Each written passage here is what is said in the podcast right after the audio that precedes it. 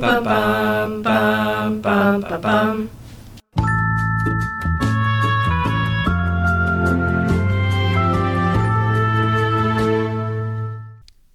listening to Tove, a podcast about the good place and Jewish ideas.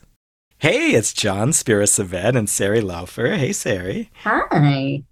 It has been like a year since we did this. Well, I it, right. Maybe I just it's that a little almost high holidays time of time of year that just makes me want to dive back in.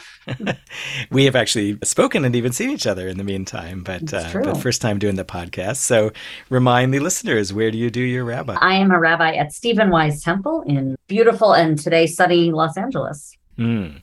And even more important, today, a year later, which of the main Good Place characters are you most like? Oh, I mean, and I think I said this the very first time I was on the pod, like that it does feel a little like every time I watch, I'm like, oh, it is. It's like the Breakfast Club ending. Like we're all a little bit. Yes, I know, but you Um, gotta just you know, Okay, I. Pick I'll one. probably say Tahani okay. today.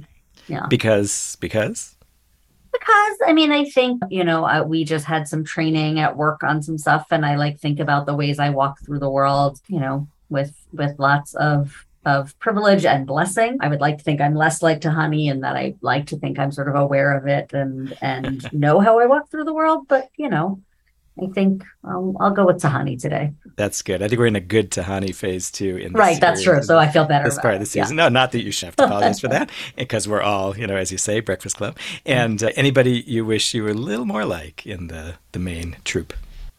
You know it's funny I, I like jason was always my least favorite character has always been my least favorite character and yet watching him in the episode that we are going to talk about today like i do and and i was just saying you know my daughter just started kindergarten and I like there is a part of me that sometimes wishes I could get back to that like child. I mean, he is childlike, right? That childlike, like you know, watching him in the museum of like just this wonder of like, whoa, like I've never seen anything like this. And so like rarely will I say Jason because he's really Yeah. but there is a part of me that's like, yeah, what would it feel like to experience sort of uncomplicated wonder or joy?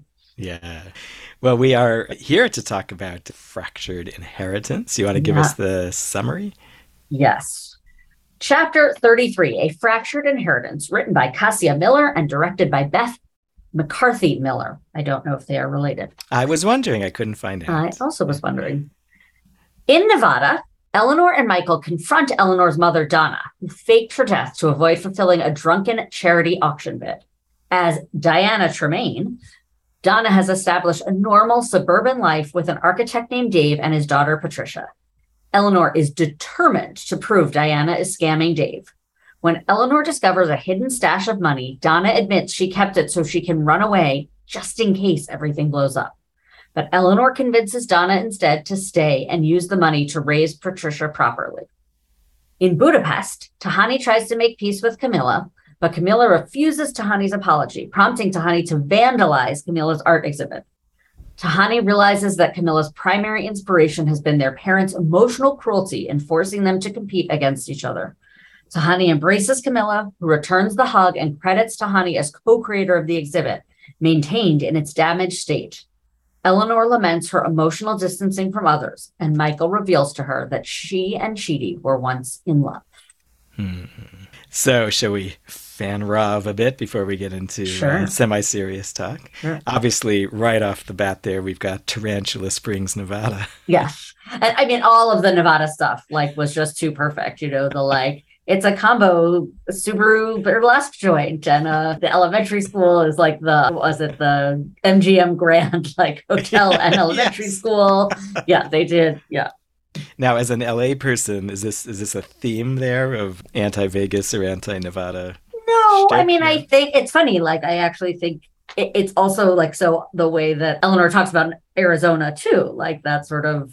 Stri- And and look, I drove recently from Southern California to Northern California, and actually most of it is farmland. But like when you get to those like just tracts of like strip mall after strip, right? Like there is the sense, and I I've thought about it like, you know, when I've had the privilege, I've been in a long time of of like traveling through Europe, you just don't see it, and like that doesn't. And so I'm like, there is that very sort of like, even if Nevada is not technically middle, but like you know, like uh, not even middle American. It exists Yes. in Orange County, California. That American suburban, and like that is an underpinning of the whole thing. Is Diana living the dream?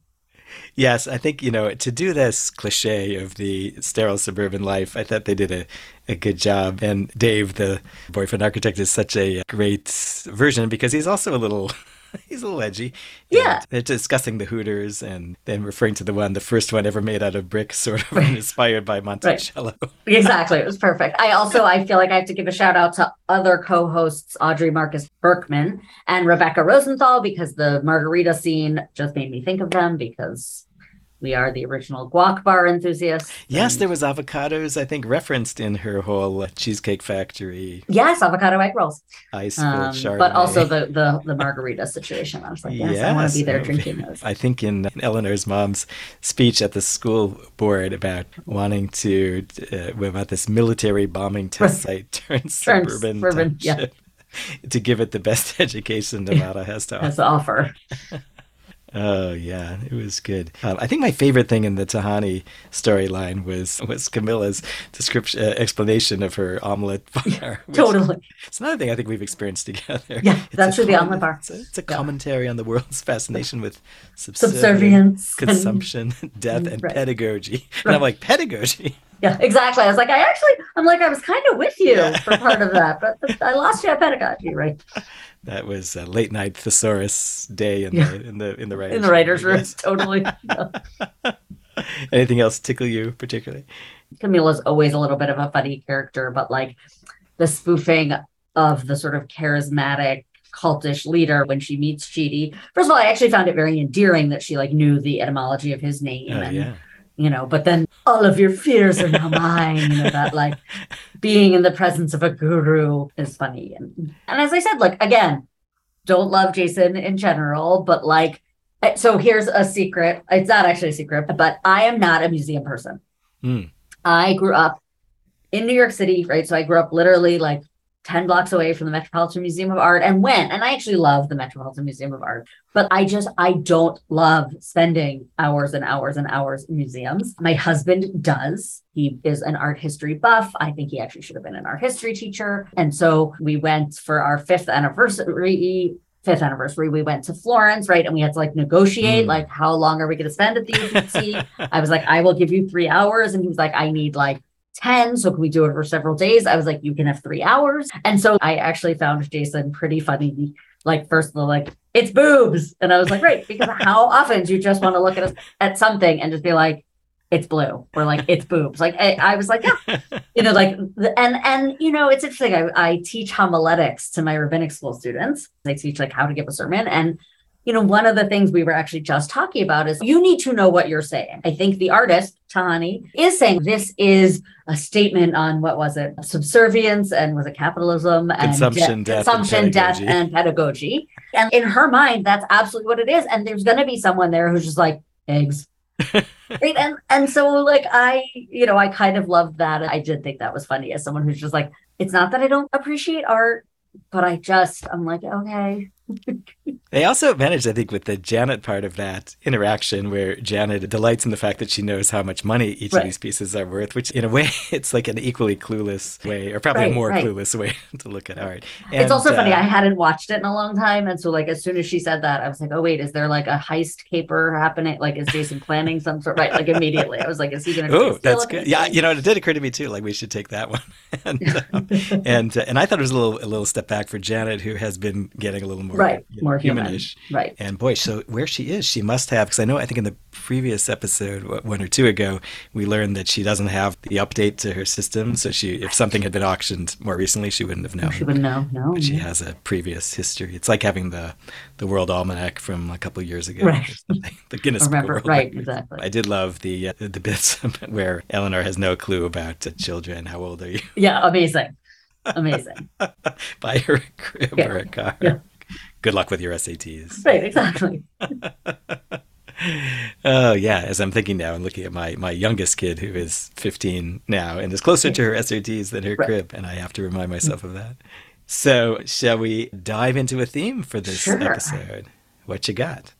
I really found the Eleanor and her mother storyline sort of richer than the Tahani and her sister, though I think they're connected. I mean, obviously, I think the whole thing is connected, but I was really intrigued by two things, I think. One is this question of is human nature fixed?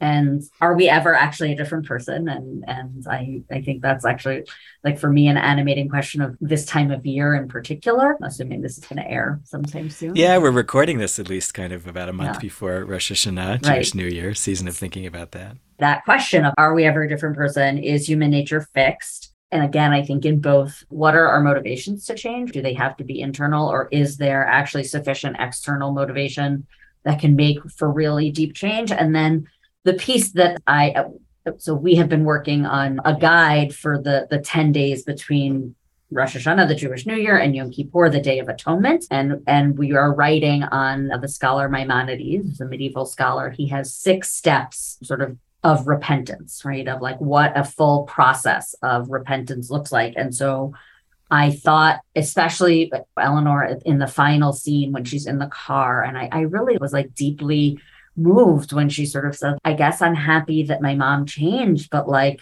it doesn't actually repair the damage she did to me. It doesn't make up for. And I was thinking a lot about like what does it mean to change without shuva, without uh, this process? If you change yourself completely, but like what does that do to prior relationships Hmm. or existing relationships? Can you be in a process of change in a vacuum? And if you are, what does that do to to the relationships with people around you? Your question is making me think about someone I spoke to more than a decade ago, right before Rosh Hashanah, who told me about their own process of changing from some things they thought they were like that made them a bad spouse, and how the process of changing was good, but also really unsettling for their partner, who seemed to feel like, how am I supposed to adapt to being married to this person who's suddenly very different, definitely good, but also so different? I had never thought about that kind of possibility before, where one person does tshuva and the other person in the relationship doesn't know what to do with that. It's certainly not the same scenario as what we have with Eleanor's mother. I think you're saying partly that, you know, I, I might do tshuva and change, but is that dependent on my making some kind of repair? You know, is it still good tshuva if I can't or I don't? You know, Right. somehow loop it back to. you know. Right. You know, I think it's interesting for Maimonides, certainly. The work of Tshuva does involve some sort of restitution. And it's interesting, right? Eleanor's sort, right? It starts with actually a monetary, right? Like her mother fakes her own death to get out of a charity. Right. There is actually like a monetary component of the whole story. Yeah. I don't think they were thinking of that, but I think restitution writ large is not necessarily about money owed, though it could be, but you know, is sort of about how do I how do I make it right? How do I how do I zero out a balance to some extent? You know, and, and I think a lot about the the 12 steps also. And I think that AA, you know, friends I know who who are in the program, I actually think the emphasis they place on making amends as one of the steps is, is a really deep statement on on what it means to really change your behavior and change your life and maybe really change who you are that's my question does changing your behavior actually change who you are. Do we want it to? But either way it feels to me like if you're going to really like sort of radically try to try to be different in the world walk differently in the world i don't know how you how you do that totally divorced from the person that you were. I think that what's partly happening in this episode is that Eleanor Eleanor's coming to witness a change that that has occurred, assuming things wouldn't go south, you know, without her having appeared in that last conversation with her mom. And her mom might have kept stashing the money you know, for the in case, but might not have taken it. And and as Michael said, or I think they were talking about, like, yeah, her her mom really did change. She's not she's not it's not only that she's not doing the things to Dave and Patricia that she had done to Eleanor, but but that she valued, you know, she got a chance to say to Eleanor like this, this I actually like it here. I like this lifestyle that I've that I've come to, and that wasn't really dependent on her. To I, uh, how would I say like there was this added element of Eleanor appearing, which was kind of in a way for for for Donna Diana out of the blue. And it gives her a chance to. Well, she doesn't even. I don't even think she apologizes, does she? no Eleanor? not at all right Yeah. I- I- you know Yeah, and she couldn't. I mean, Eleanor is big enough to say the way you can sort of make it up to me is it's don't do it again Don't do it again, No. and which is only possible because she has already got this commitment that that all they're going to do, they're going to help other people, and they've sort of given up on their own, whatever. So she has this ability to to give this gift to her. But I don't think that Donna's tshuva, you know, is dependent on on Eleanor. If Eleanor never appeared, this might, this thing might still linger there. So is the show is the episode trying to say like Eleanor is uh, last conversation with her kind of com- helps her complete this process, or would it be okay if she right. simply had gone on? Yeah. You know what you were the way you were describing Maimonides made me think about something I've been wondering about in in his writing, which is that he seems to talk separately about confession, forgiveness, and tshuva as three things that are related, but but aren't all interdependent in a way. Maybe they're a little intermingled, but they don't all require each other. And I think, uh, yeah, here's here's I, I, actually found myself with tears in my eyes as I occasionally get watching the show at a couple of these Eleanor reflection moments about, you know, I can never have back the the mom that that Patricia seems to have, and you know that's that's right. There really is no such thing as a as an apology for that, is there? Right. Or I mean maybe there is. There is a, a world i think in which donna diana like is able to look at eleanor and say like you you didn't get the best of me and i'm sorry for that. Right like i think there actually is a world where there's an apology. Hmm. i don't know that there's sort of that restitution right? There's no way to make it right i don't think you can give it back. I didn't see interestingly like i think in the tahani moment it feels more like apology and forgiveness. It feels like there's sort of that moment of, I don't know if redemption is quite the right word, but you know, in their hug, there is something there. Whereas with Eleanor and Donna, they, I think it doesn't feel that way. They sort of leave unfinished or maybe it's, finished, but incomplete.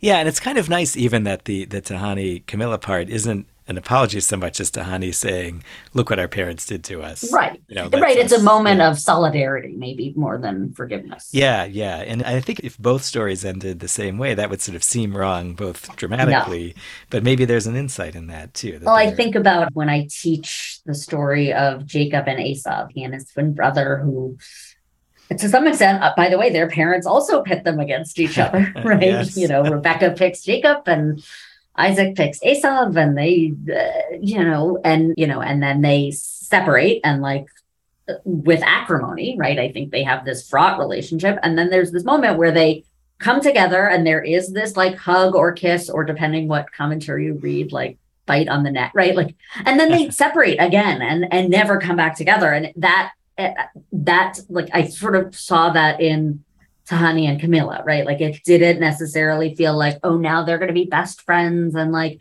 they're going to do all the work to, you know, work through their childhood trauma. It felt like we are going to name this.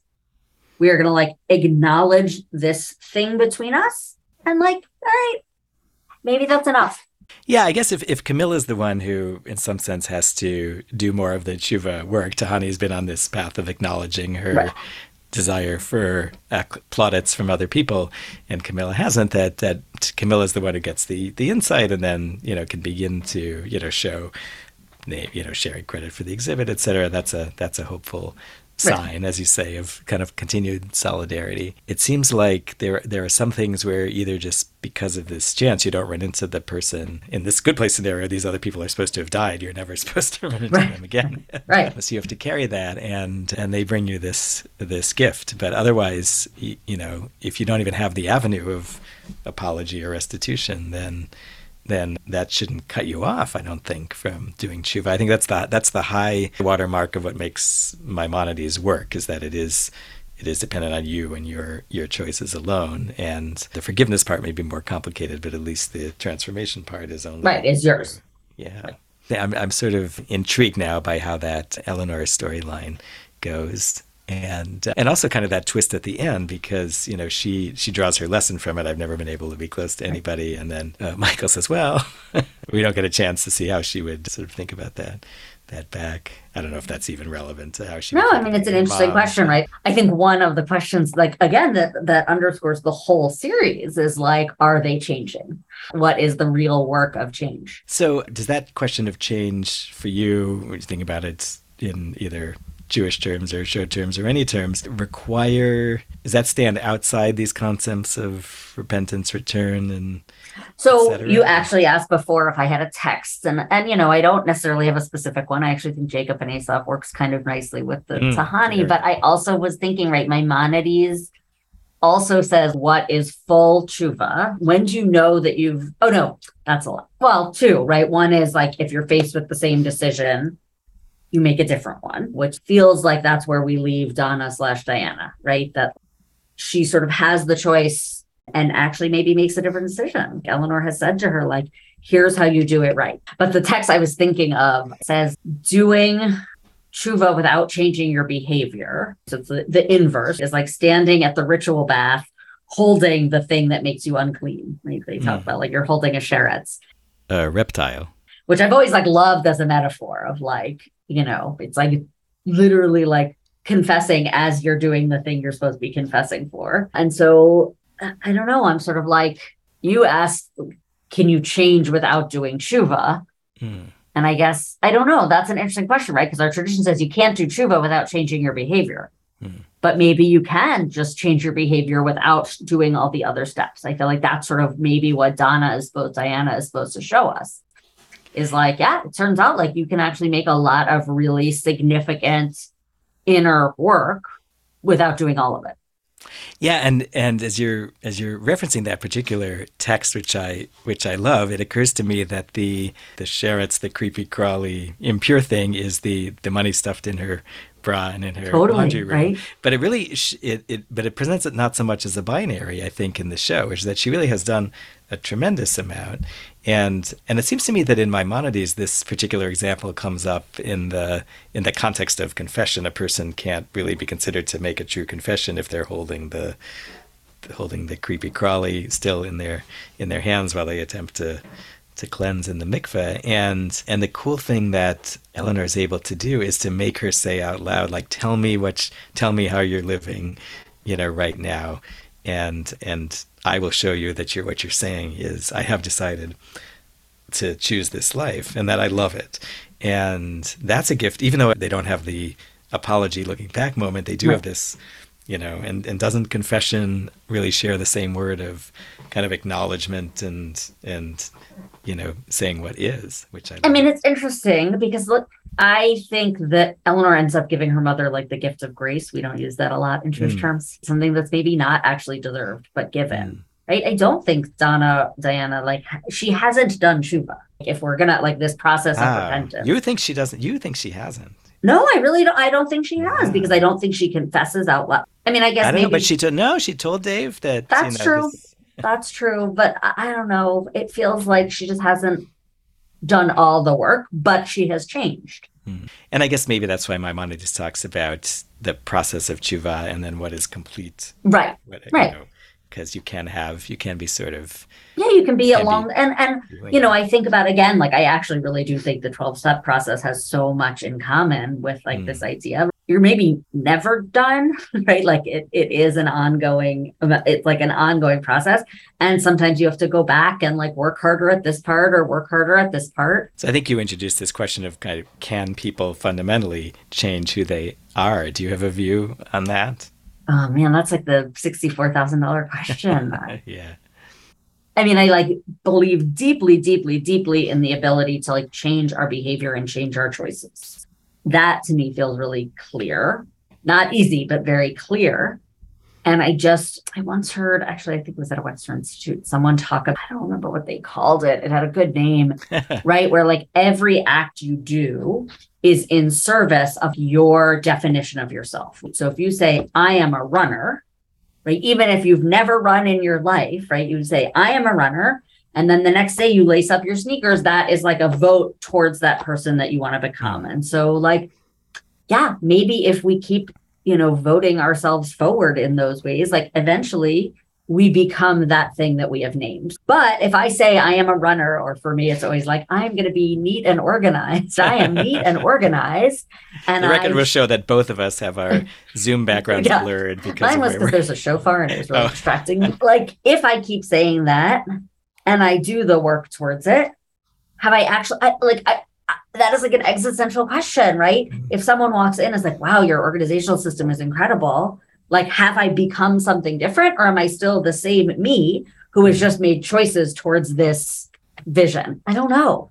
Yeah, and I, I feel like the good place feels a little moves around on that because on the one hand, points are kind of an objective way of trying to describe that and sort of get out of that that question. If you do the things, you get the points and but they really seem to have in a way moved off a big focus on that. You don't see so much about the points. The points are referred to a lot in this season and even in season two but Yeah. we don't we don't watch them being tallied up at all. Now we have this theory that they can't get points but other people can get points. But yet they keep dealing with really character now and who who are you Right. and and who have you become. At the end of this one you know they they talk about uh, michael and eleanor how they each have become better have become different. I mean And I want a name that I think, as you were talking, I was thinking about it. And I was actually thinking about Jason, who apparently just pushes all my buttons. That they own, in some ways, the change comes in relationship. Not that they don't change for a relationship, I don't Mm. think, but like it is so deeply in context and within these relationships. That's where we see their change. And so, you know, is it that like we alone actually can't change who we are, but the relationships we choose and the way we function in them shift? Yeah, and that I guess that that I'm is gonna have to sit are. with that. I, No, I'm sitting with this question of like, can we fundamentally change? Like, uh, and and like, is human nature fixed? I am. I don't know. I've actually another secret I'm revealing is that I've never done the Myers Briggs. Right. So I haven't either, say- no, Oh, yeah. Look at that. I feel like you know, or I have. I mean, no one can see this, but I have like an enneagram. Oh, you can't see it either. Whatever. I have an enneagram book, right? Like this all these ways that we look at of like sort of categorizing ourselves whether it's myers-briggs it's the enneagram i don't know how to pronounce that it's the five love languages right like are those foundational can an i ever become an e like can an Hmm. introvert ever become an extrovert or vice versa if i'm an enneagram 9 can i ever become an 8 and and vice versa and like is that the change we want or is it really like is behavioral change what we're looking for because Mm. behavioral change is actually what shifts how we walk in the world Yeah, and as you say, behavioral change in relationships, and maybe even Right. framing the question as "Do I individually, or does a human's nature changes?" Maybe that's Right. the wrong, the wrong frame.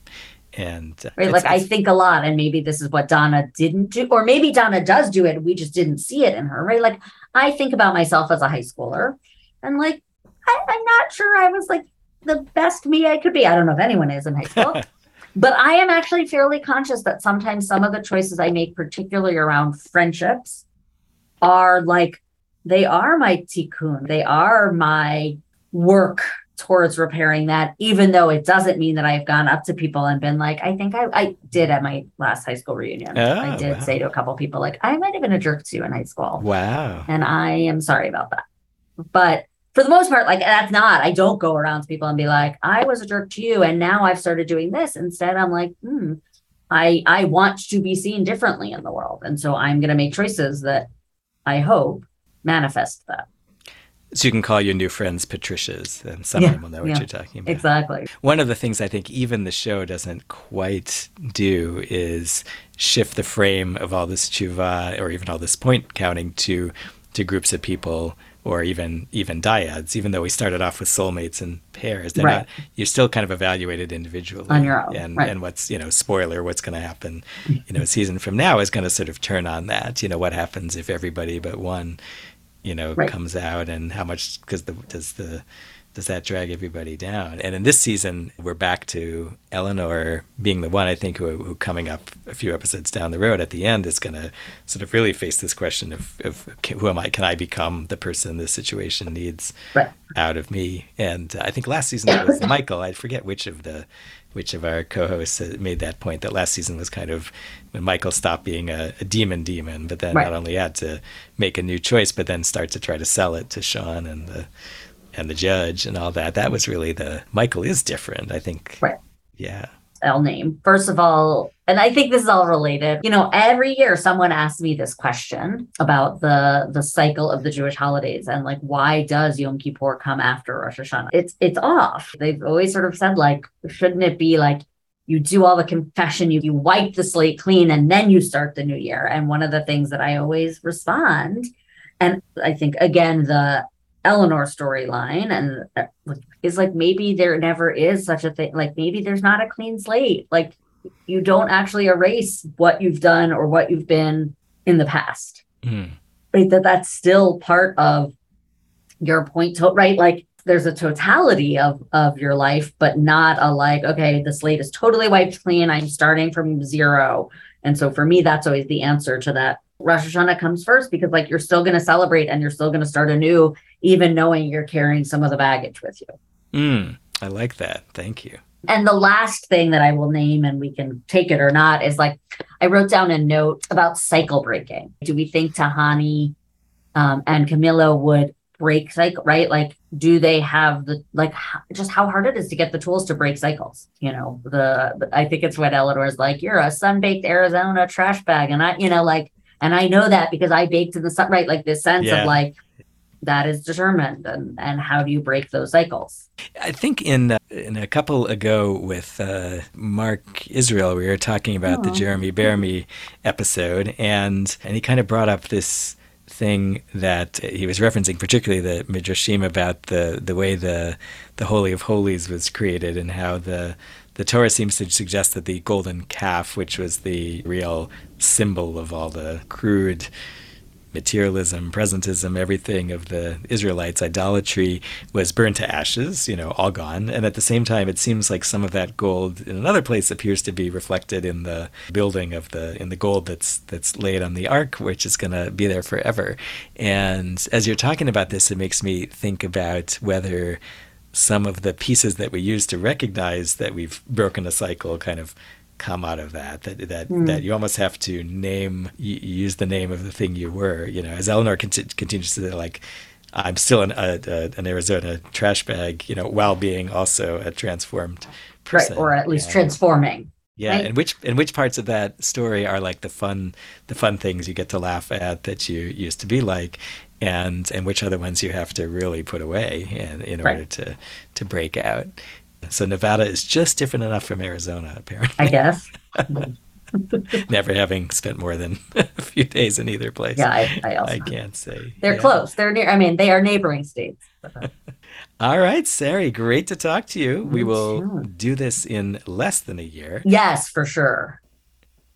Okay, another episode of Tov in the books. Thank you for listening.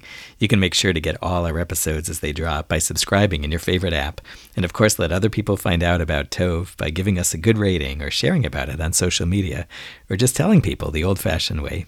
Connect with us on Facebook, Twitter, and Instagram at Tov Good Place, T O V, or email us at tov at tovgoodplace.com.